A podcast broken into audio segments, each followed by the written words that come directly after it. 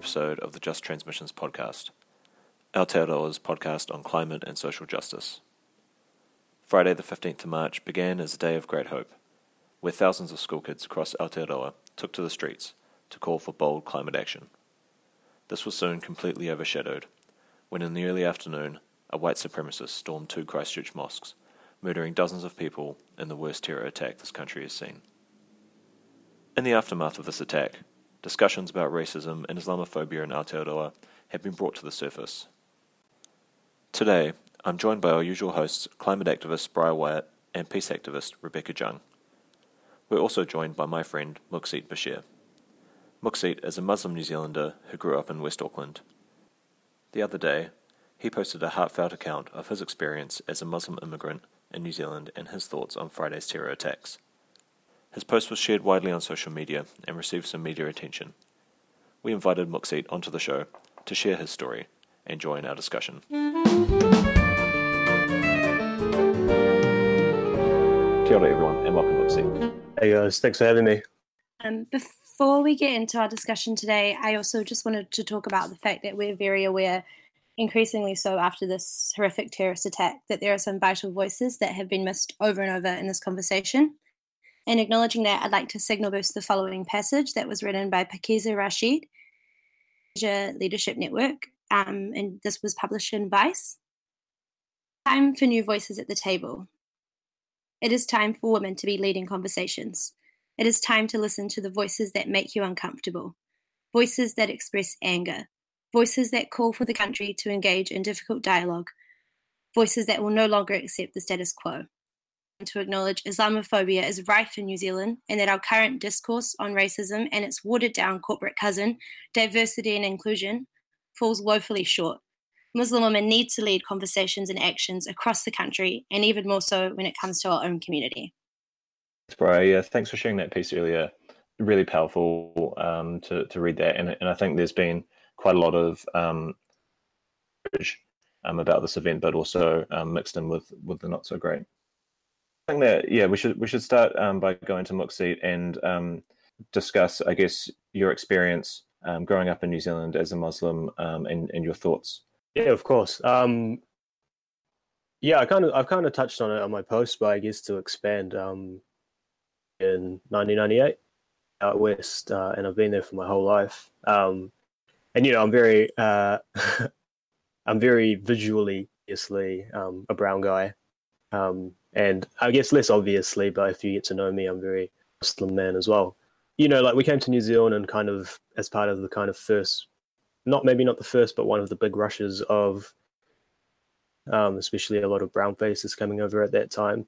New Zealand was a very different place, uh, and so, you know, we kind of dealt with a lot of the challenges that we'll speak about as well, just in the sense of a general kind of xenophobia and and a fear of a fear of the other. The reality is, I was five at the time, I mean, even I could tell it was racism, but you know, like I because I didn't know any different, it was just accepted, and it's just something that we learn to live with. In a variety of different forms, verbal abuse to you know sometimes physical. I had some altercations as a kid.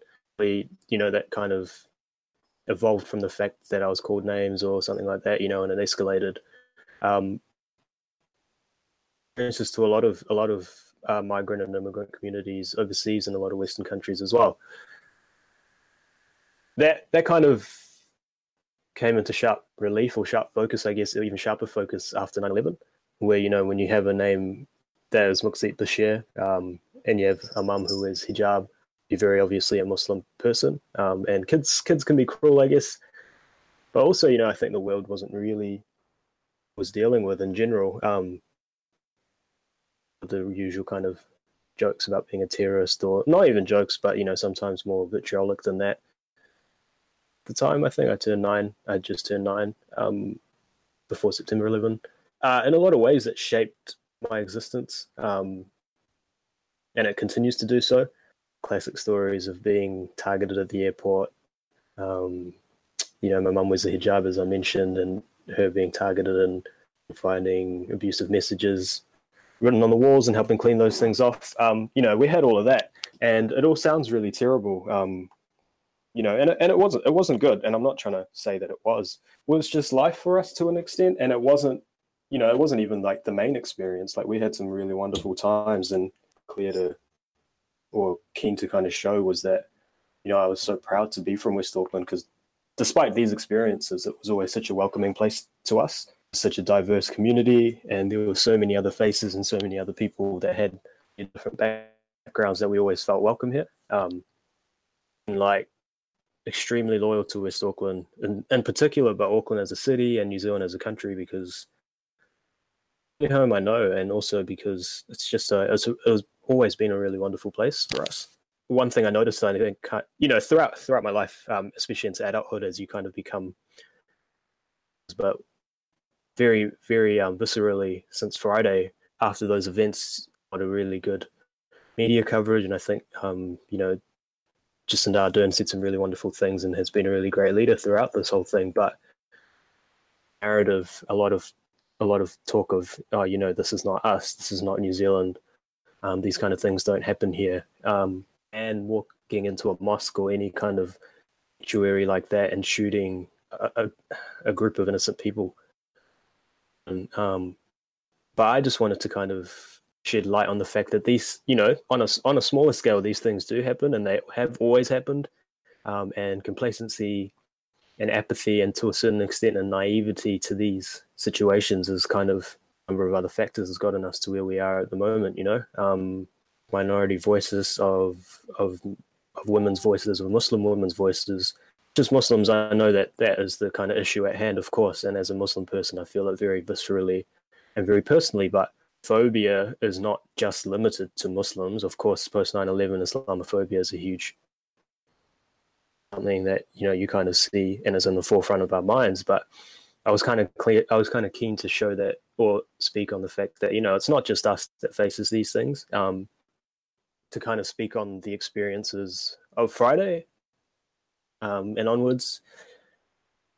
I went to my Friday prayers, my Jummah prayers uh, as I do, uh, you know, if not every Friday, most Fridays, I take time off work or bit of that, as do many other Muslim Muslim people of piety and devotion. You know, um, it's it's we're not a homogenous group; it's such a broad group of people. Um, anyway, so you know, I went to my Jummah prayers on Friday, and I and I went home afterwards, and I got this notification on my phone, and you know, my, I, I, guess the, in a in a kind of sad way, and, and one thing I've spoken about with my friends and my family, the first thing I noticed was Muslim attack, and my my mind, as it does every single time I see something like this happen, as as it does every single time there's an attack in any other country, uh, my first thought is that a Muslim that's doing it, um, because I know the repercussions. I felt the repercussions um, ever since 9/11 of every uh, terrorist attack.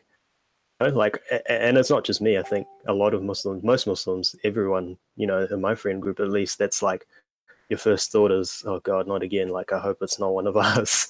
Um and i kind of i turned the tv on and i saw what was actually happening and um initially obviously i didn't i couldn't really process it but as i kind of kept watching the coverage um I, I was clear i was keen to kind of clarify this to a lot of people that asked. It wasn't um i wasn't surprised you know, I was shocked. Of course, I was shocked. You don't ever expect something like this to happen, but surprised, you know, like it's not unexpected in the sense that this has happened in um in Canada recently, um, you know, on, on black churches and it's happened in temples. So, you know, it's it's not a surprise. I, I, I don't think we should have been surprised. We should have it's coming. Of course, you don't expect it to be so close to home. Um, of course, you don't expect it to be in New Zealand, if and not in a physical sense, but it was an attack on me, and it was an attack on on my dad, on my community. Um, very specifically, you know, it happened to be in Christchurch.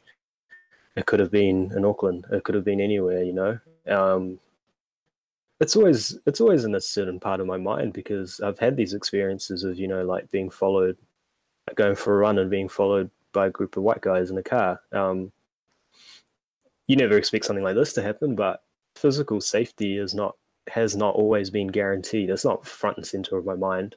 It's not something that I go outside and I worry about, but it's there, you know, at, at, on some level. In the immediate aftermath, I was I was shocked, but I was not surprised. Um, I think a part of me really did die um, in innocence. a faith in people to a certain extent. You know, uh, I don't know if that's the best way to describe it, but for me and a lot of my friends and my family is this deep sense of grief and this deep sense of sadness.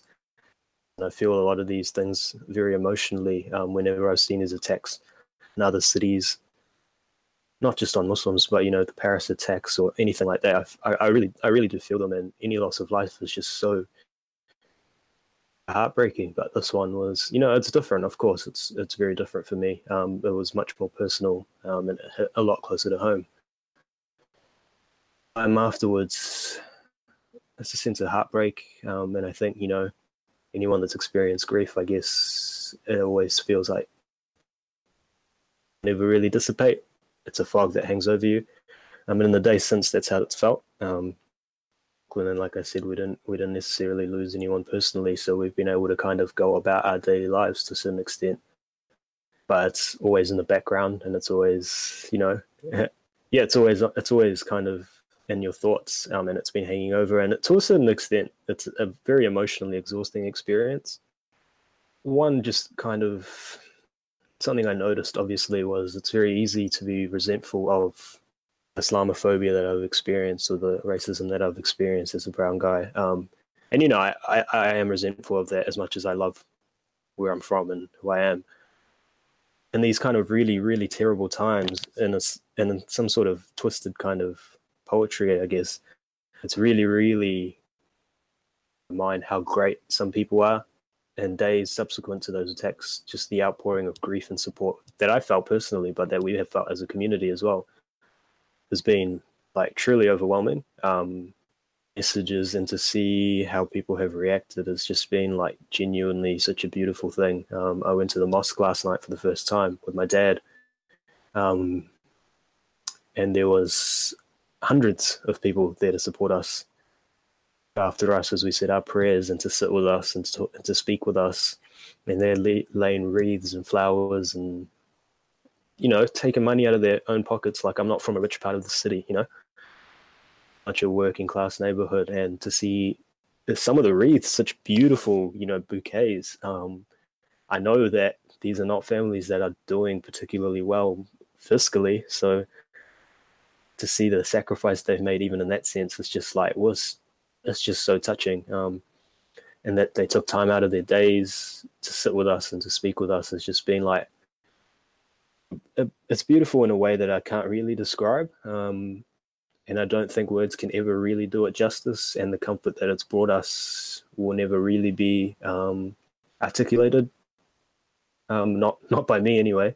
Um, I don't really have the words for it. Um, and, and I don't know how it, you know soon just to be thinking like this, but I just hope that you know the sacrifice, that loss of life, has not been in vain. Um, and I know you know in the days following something like this, of course, there is going to be a certain outpouring and a increase in feeling. Um, and I just hope that we can sustain that as the society, um, and that you know there's going to be a few crossroads for us, whether it comes to gun law or you know this hate and this xenophobia and this racism. Um, and I think I hope that we can make some brave decisions. Thank you for taking us through, you know, everything you've experienced in the last few days so clearly and explaining to us what you've been. I think for me, as another person who looks very clearly not white, um, I related to so much of what you talked about in terms of experienced growing up um, in Aotearoa, despite feeling like you belong to the community that you're a part of and you know loving the life that yeah there's always you know little reminders of um, the fact that some people feel like we don't belong.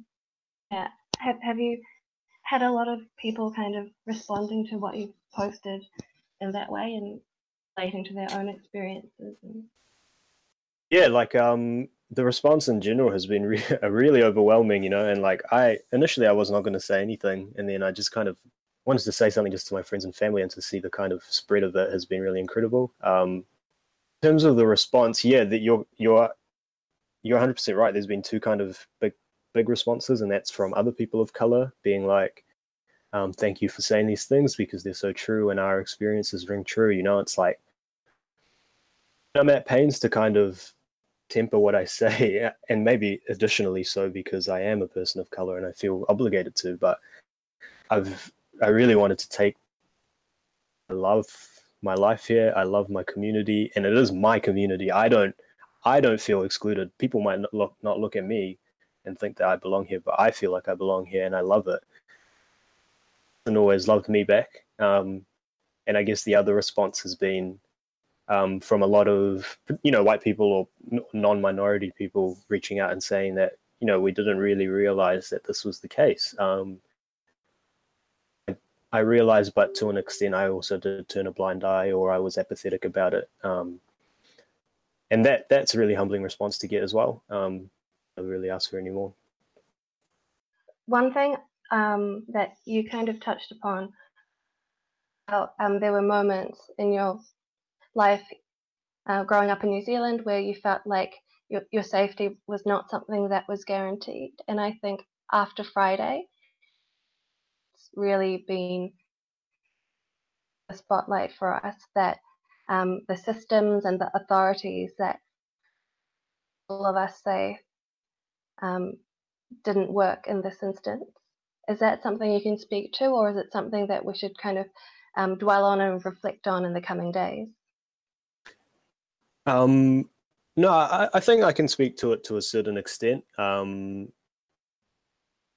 have been times or moments in my life where I've felt physically unsafe. Um, I, I, don't think I have really ever felt in any more danger than uh, just any woman must do in any situation. Um, so for that to that ex- to that extent, um, you know, I, I don't necessarily know if there was anything that the authorities could do beyond a systemic kind of approach.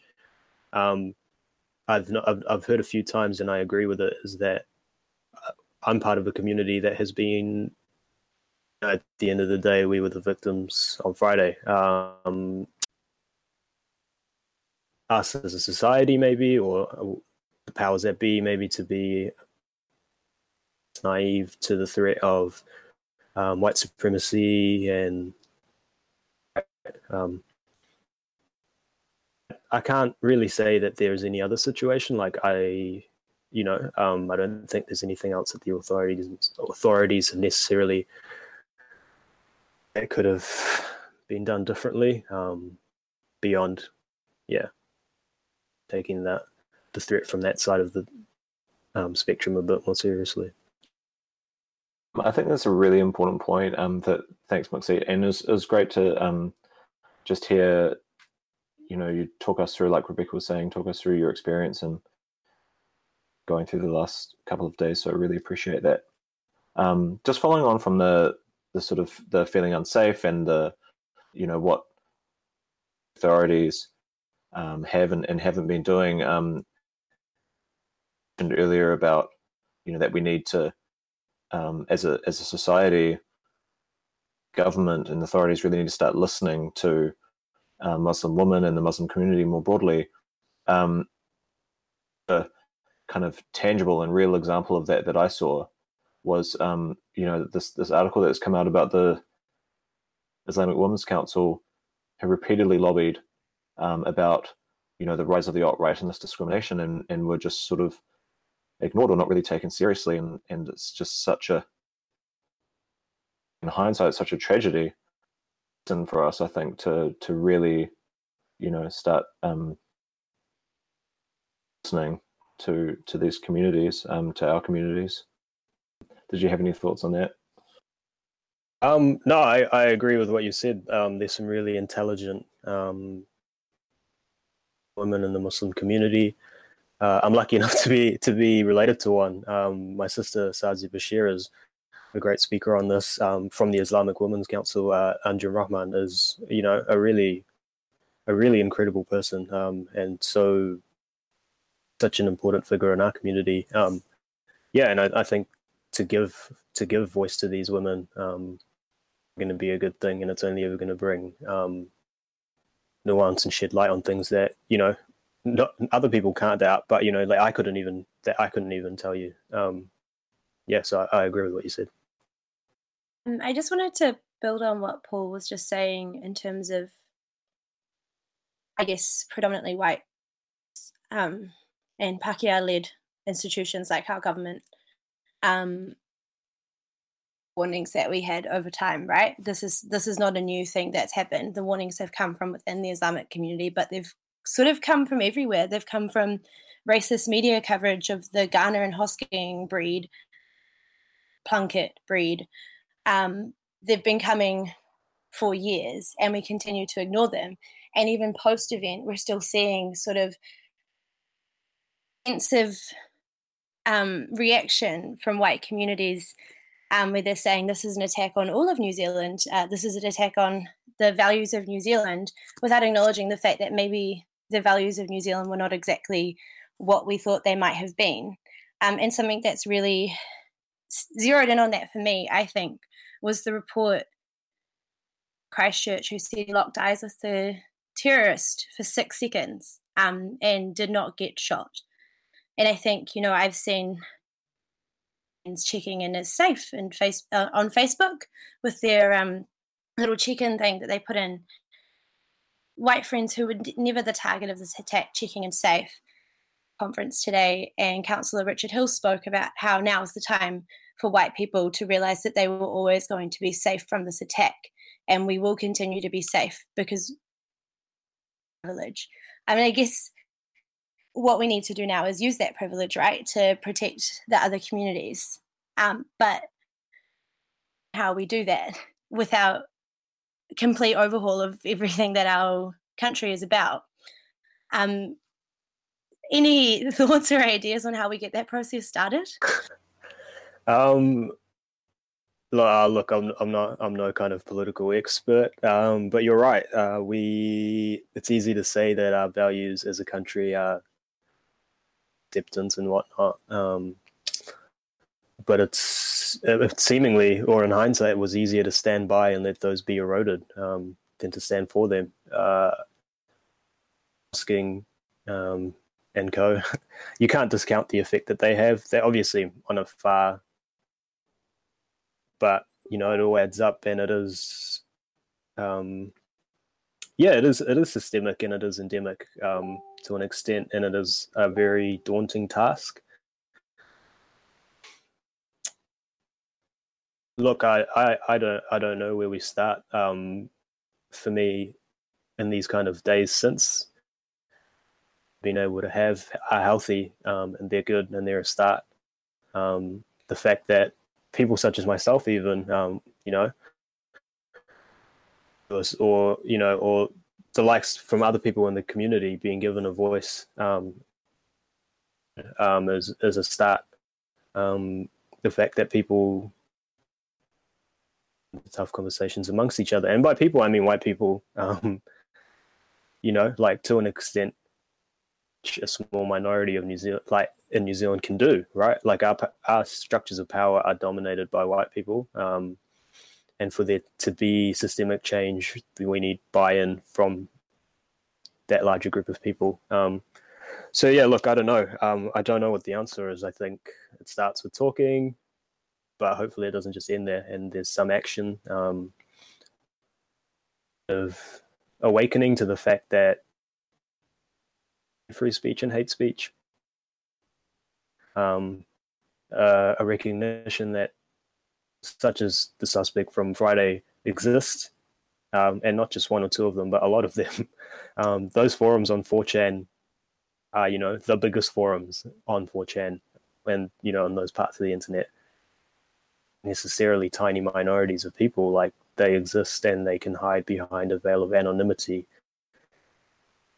We need to uh, acknowledge that these people exist. Um, I don't know what I don't know what the end game is. To be honest with you, um, part of me is hopeful. The other part of me is terrified um, of what the future holds. Yeah. Shock, but not a surprise. And I guess uh, the number of people there are out there who are saying, uh, "This is not us. This is not New Zealand," goes to show few voices of people of color, uh, Muslim people, were being heard before Friday. Um, I've spent quite a bit of time and the last couple of days um, going through social media and reporting uh, white supremacist groups, gun rights groups, um, Islamophobic groups on Facebook and Twitter. And um, I've been like the target of some of them, but there was like a whole another spectrum of, of Islamophobic groups that I had not been aware of. And it, the last couple of days have also been um, one of quite um, uncomfortable conversations that members of like my Korean community who have been active in spreading Islamophobia within the Korean community in New Zealand. And I think it's a time of unspeakable sorrow, but I guess do as allies is try to have those conversations so the hurt doesn't go to the Muslim community instead. Um, I just want to jump in on that last point that you um, said, Rebekah, because yeah, I, th- I, think it's a really important one. I, I really agree is that you know, like as as a Pākehā as well, um, I'm over the last few days and and really sure that we don't just leave it to you know the Muslim community and people of color to have these conversations with Pākehā and like Pākehā need to also for these communities and and you know especially in conversations with other Pākehā. So I I just think that's that's something that um, that we can do as well um, and sort of not leave it all up to um, the communities that are most affected by things like this. I think we're going to spend a bit of time um, later on in the podcast talking about uh, practical things people can do to help in the coming days and weeks. But um, Mukseet, if there's anything in particular that you would like to um, or um, state as things that would be helpful at this time, we'd really appreciate that.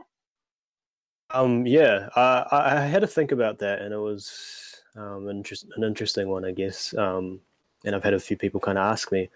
Um, first and foremost, just kind of be vocal. Um, stories um, talk about it. Don't let don't let you know us by first and foremost. Um, secondly, uh, we we live in a capitalist society, and the reality is money plays a big part. Um, a lot of the people their lives on Friday um, were breadwinners for their families. Um, and you know, and, and I think as has been touched on, we're kind of still as the Muslim community in New Zealand is still in, in its infancy to a certain extent. We're still a nascent community, um, which means that you have a lot of migrants, um, a lot of working class people. Um, the reality is, people are they can afford to or able to donate it is actually going to have a big impact on these people because uh, uh, you know the the future for a lot of these people is going to be it's going to be hard from that physical sense, unfortunately. Um, and so I think that is an important one if you are able to, uh, in my eyes at least. Um, just kind of beyond that, you know, I think we are, like I said, there's going to be some tough conversations to be had, um, and I just hope that we can kind of be cognizant of those. And um, I think being on the right side of history is the perfect way to put it because especially in this country where we've had a history of prime ministers who don't remember what side of history they were on at other important moments um, I guess now's the time to really clearly pick those sides, right? Yeah, totally. Um, don't you know like uh, you see a lot of people coming out, you know, and I I got to give props to Scott Morrison for his response. Um, it was unexpected given you know the history of his rhetoric. Um, so yeah, we have a lot of politicians who have forgotten what side of history they were they have been on historically. Um, so yeah, it's really important to rally around those who represent the values that we you know say that we stand for yeah, put pressure on those leaders, politicians, to make sure that the right decisions are made, so that you know we we can grow from this experience. Absolutely. Um, one thing that really kind of me is is um, after I went back and, and reread an article that um, you were talking about your sister earlier, Muxi, that that she wrote um, around um, sort of I think it was about six months or so ago. Their policy around um, or uh, migrants coming to New Zealand would need to take, or sort of a commitment to New Zealand values, or something along those lines. And you know, it's really just sums up dog whistle politics that um, you know we need to hold leaders to account for, and um, the deputy prime minister might um, offer some sort of nice words now, or maybe he's not. But if he is, like, we need to be reminding um, these leaders that you know you were using this kind of politics to your advantage when it wasn't um, such a major issue. Um, but now I feel like we really need to make sure that it, it can't happen again. Um, yeah, just and just to expand on that, Paul, and I, I don't know, I don't know if this comes across as petty, but it is genuinely a concern for us um, as Muslim people. Um, I was surprised, to, to be honest with you, how the language was because, like you, like you said, this dog whistle politics, this populism is easy. Um, so I was surprised in the fact that this was called a terrorist attack because that never happens, um, and it always feels for us as you know very much mutually exclusive with being Muslim or brown. Um, so that was a big thing, and I think uh, I don't know for what it's worth. I just hope that in the future people remember that it's not a representation of white people, of Christchurch, or of Australians, or anything like that. Um, so if if ever something like this happens in the future and it's perpetrated by a Muslim, it's of us. We're you know it's the second largest religion in the world. Like there's billions of people literally, um, and that is not a representation of us. It's just an individual. Um, you know. Um, but we live in constant fear of that of that populism, um, of the narrative, um, of that narrative that it's very easy to take for I think for the media um, of of hate and of otherness. Um, and we've lived with that for a long time. And I think it's important not to discount the effect that that's had, like, like the suspect from Friday. You know, um, you you mentioned a good point, and I hope that we've we've turned a corner. But time will tell, I guess. Thank you so much, Mox. That was really great to have you um, and to, to hear from you. I really hope that yeah you continue to find strength over the coming days. Uh, yeah, hey, no problem. Thank you guys uh, for having me. But I hope that been able to express some of the feelings that we've had and yeah the work that you guys are doing is really important yeah thank you for including me in that conversation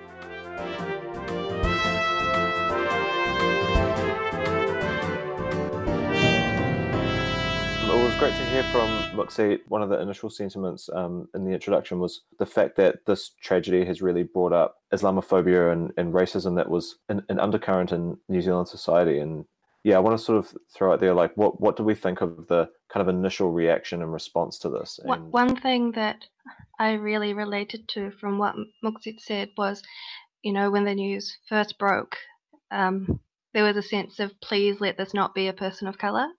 I think being a person of color in Aotearoa, you already understand how things will play out if it is a crime committed by a person of color. Um, and that speaks to, I guess, the ongoing experiences of racism that we um, are exposed to. And I guess um, it took quite some time for it to be defined as a terrorist attack, even though it was clearly a terrorist attack. Yeah, that's right. And I think um, Mukseet mentioned Scott Morrison, and um, I think he actually even beat Jacinda, and you know, just was was sort of earlier than her, and um, and describing it as as a terrorist attack and as a um, one by a white supremacist as well. You know, there is sort of an, an, element of caution even still, and and I don't know, I can't wrap my head around what what that's about.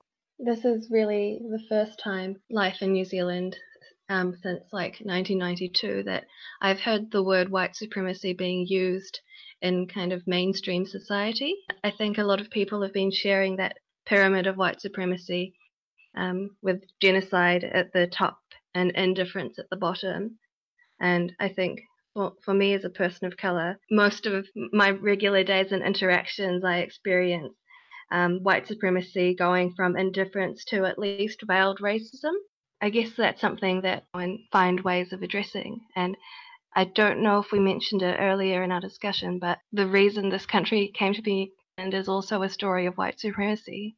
And I think we need to acknowledge that to um, talk about how we can fix things. I totally agree, Rebekah, with everything you just said.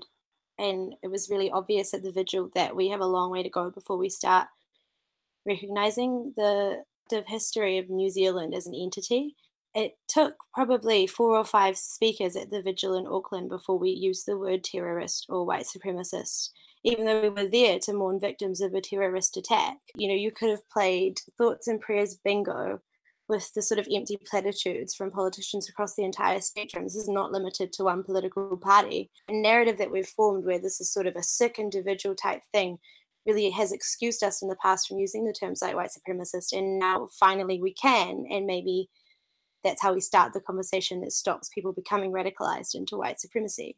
Definitely, and I think it's the same for Islamophobia as well. Um, people who've been um, paying attention will know that um, Golriz Ghahraman, she um, announced her election and people were saying things like, I'm going to load up my shotgun. She's been getting death threats that are explicitly Islamophobic since 2017, and we never really paid enough attention to that as a society. That's just one example of, you know, the lived experiences of people in the affected communities that we're only now starting to listen to. Uh, absolutely, and uh, I just want to touch on something that um, you said, Briar, around dismissal of this as being kind of a um, you know one sick individual or a kind of lone wolf, and I think it also uh, aligns with that general "this isn't us" um, sentiment. But um, you know, Muxie mentioned that actually there are a lot of these um, people that are organizing, um, and you know, it's quite uh, frightening that um, this is all happening. Um, you know, on the sort of uh, underground of the internet, and that does kind of give me a bit of hope. We've talked a lot about the kind of media narrative and its and its failings, but also some of the around the coverage is that kind of connecting um, the sort of mainstream alt right and the Donald Trump kind of rhetoric that's out there with this tragedy, like you know, it's quite present that connection, and and I think why I think people are to call this white supremacy, uh, even though there's hesitancy from some politicians, like you're saying, Rebekah, it's this is something that yeah,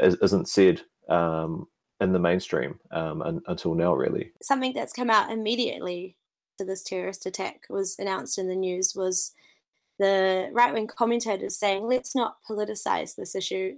Let's let's give people time to mourn before we politicize it. And I think saying that really ignores the fact that by its very nature, a hate crime is a political issue, and the political systems that we exist in have allowed a hate crime to happen. Um, and the only people who benefit from not talking about this and putting it, placing it in the context in which it's occurred, are the people who stoked the racist flames that radicalize these people. Um, so I guess a big question for us now is how do we make their build their platforms on building hate? How do we stop them from depoliticizing this issue down in the coming weeks? It, as a talking point, it's like a direct import from the right wing commentators in America every time there's um, a, a, gun massacre, right? And I, I, always find it equal parts horrifying and chilling and hilarious that like they're so boldly just borrowing from um, that narrative view is that it starts with having the uncomfortable conversations amongst people that we have direct relationships with, goes up from there. Um, bad faith argument that is being by former peddlers of hate speech is that uh, deplatforming goes against the principle of free speech. Um, while we're doing this process of um, creating hate speech anymore. We need to have it really clear in our own minds that of someone's platform is not the same as suppressing their freedom of speech. They're able to say it, it's just that we won't help them promote it and profit from it anymore. So there are a couple of petitions. Firstly, the one at Action Station about um, supporting the banning of semi automatic weapons like the one that was used in the attack, and another one, I think, on change.org calling for the removal of um, the Australian politician Fraser Anning from Parliament, um, making structural changes. So um, perhaps we, this, we as a society come to a, a new agreement about um, the fact that we're not going to tolerate racism and xenophobia um, either interpersonal or at the level of our politicians, which is something we might want to talk about in a bit. Um, and also the firearms legislation, which the Prime Minister has said would be coming in the next week. One of the things that I've been thinking about that um, positively come out of this horrific event Um, that was a pretty comprehensive list. I also just wanted to add that something simple that I saw today that I thought was a great idea was Ellie Mao using her regular platform um, to signal boost um, Muslim women voices. Um, so she profiled or um, let two women speak through her platform today, and I think if more of our media commentators did that, maybe if more of our media institutions stopped publishing the other voices, um, but that's an aside, um, then we could really have a really important conversation about this. Bunch of awesome suggestions there. Thank you so much. And it's yeah, please, um, if you are around um, in in the cities, please try to get along to those vigils. It's really important. Um, so we've talked about you know actions we can take as individuals, but obviously there's politicians who have benefited off you know racist or dog whistle kind of political rhetoric. How do we address that? Stop electing them. Ah, yes. Yes, for sure. I think that might be hard because um, I'm not sure if you've seen this tweet that's been going around, but um, it basically it's at Ben Rosamond NZ. Um, all parties in Parliament have contributed to normalising xenophobia. Labour campaigned on slashing immigration, also Chinese sounding names. Um, New Zealand First, long history of Muslim bashing. Green Party has sustainable, in quotation marks, migration. The National Party promoted the UN Migration Pact conspiracy, and the ACT Party has speakers at alt right rallies.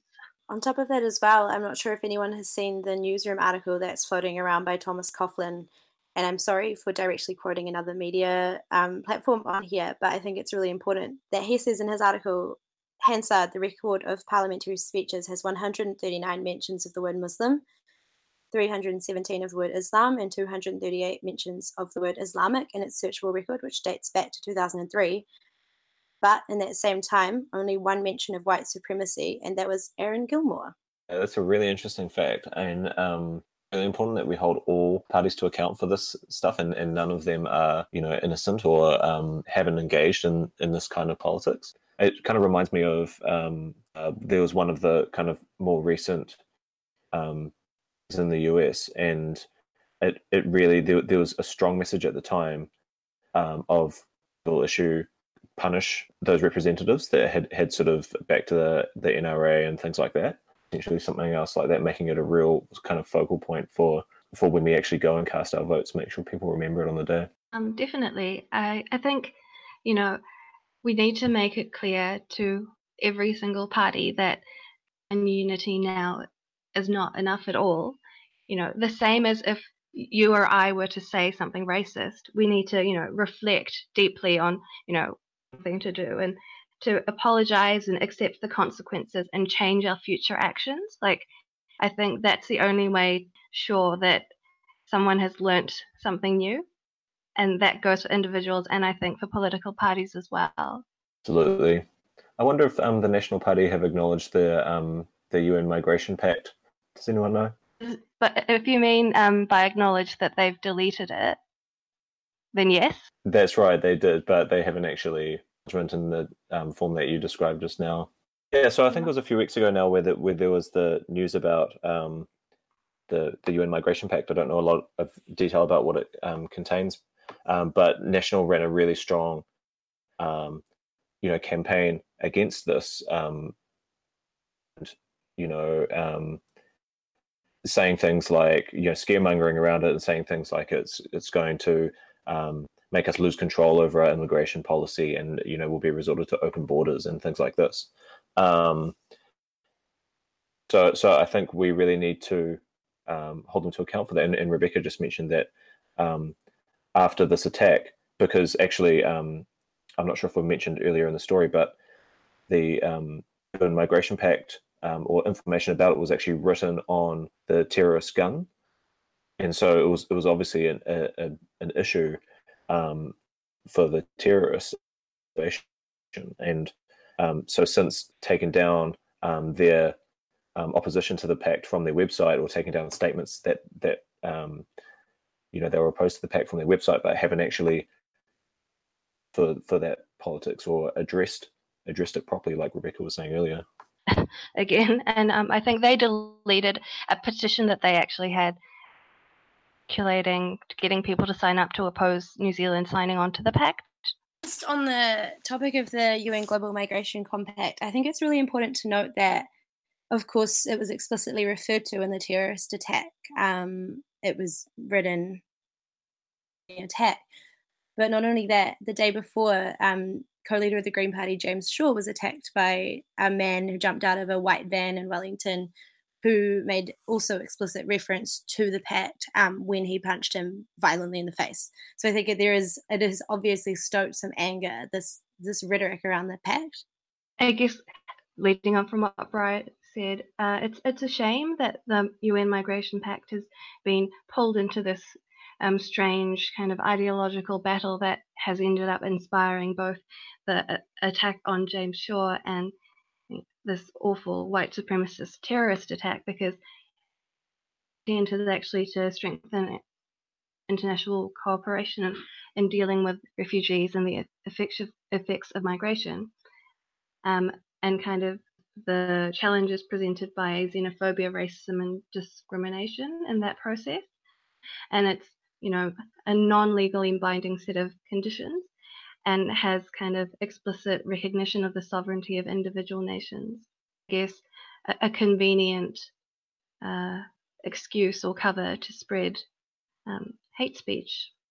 Just before we wrap up, um, I just want to ask: like, is there something that we can all commit to doing? Sort of one small thing uh, in the next to um, to do a bit and, and to help support the victims of, of this tragedy. I think for me, a couple of things that I'm going to commit to doing.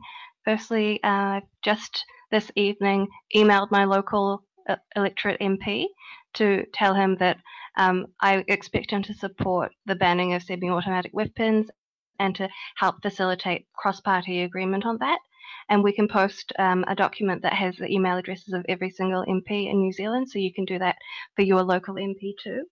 And I'm going to be at uh, the vigil at Aotea Square on Friday, showing up to some, show solidarity and love. I will also be at the vigil on Friday, and inspired by Rebekah right now, I will also be emailing my local MP, Jacinda Ardern, to get in touch um, about gun control. And in addition to that, I guess it's just upping my game and being very aware of myself that it's now my responsibility, or always has been my responsibility, to start calling out instances of racism when they're occurring in front of me to a extent than I have been. Final note, um, I just wanted to acknowledge that obviously the 15th of March was meant to be a memorable date for New Zealand for a whole other reason. Um, I want to give a shout out to all the students that took part in the school strike for climate on the 15th. Um, the morning started with so much hope. Working as an activist in the climate sector for years now, and I think that was the most hopeful I've ever felt for our possibility to achieve change. Out a really quick quote from 350 Aotearoa, which was addressed to all the kids who took part in the strike, but I really want to signal boost it because I think it's important. Remember that there is no justice for our planet without justice for people. Issues of climate change and racism are intertwined and must be fought side by side. Together, we must continue to stand up for what is right. To all who have shown such passion, bravery, and heart today, you are the Aotearoa that we want to be part of kia kaha. Um, I think we really need to acknowledge the fact that all of these issues are intersectional, and the same people that are harming people on a day to day basis in this country are the same people who colonized and then subsequently de- industrialized and damaged this country. Um, and so all of these battles are really intertwined. For protesting. Thank you. That brings us to the end of our podcast. Um, thank you so much, um, Briar and Rebekah, um, and um, said earlier as well for, for all your thoughts and reflections on this. Obviously, a really difficult time um, for everyone, particularly the Muslim community and, and, the migrant community. Thank you to, to all of our listeners as well. Aroha nui, and take care and stay safe, everyone. Thank you. Night.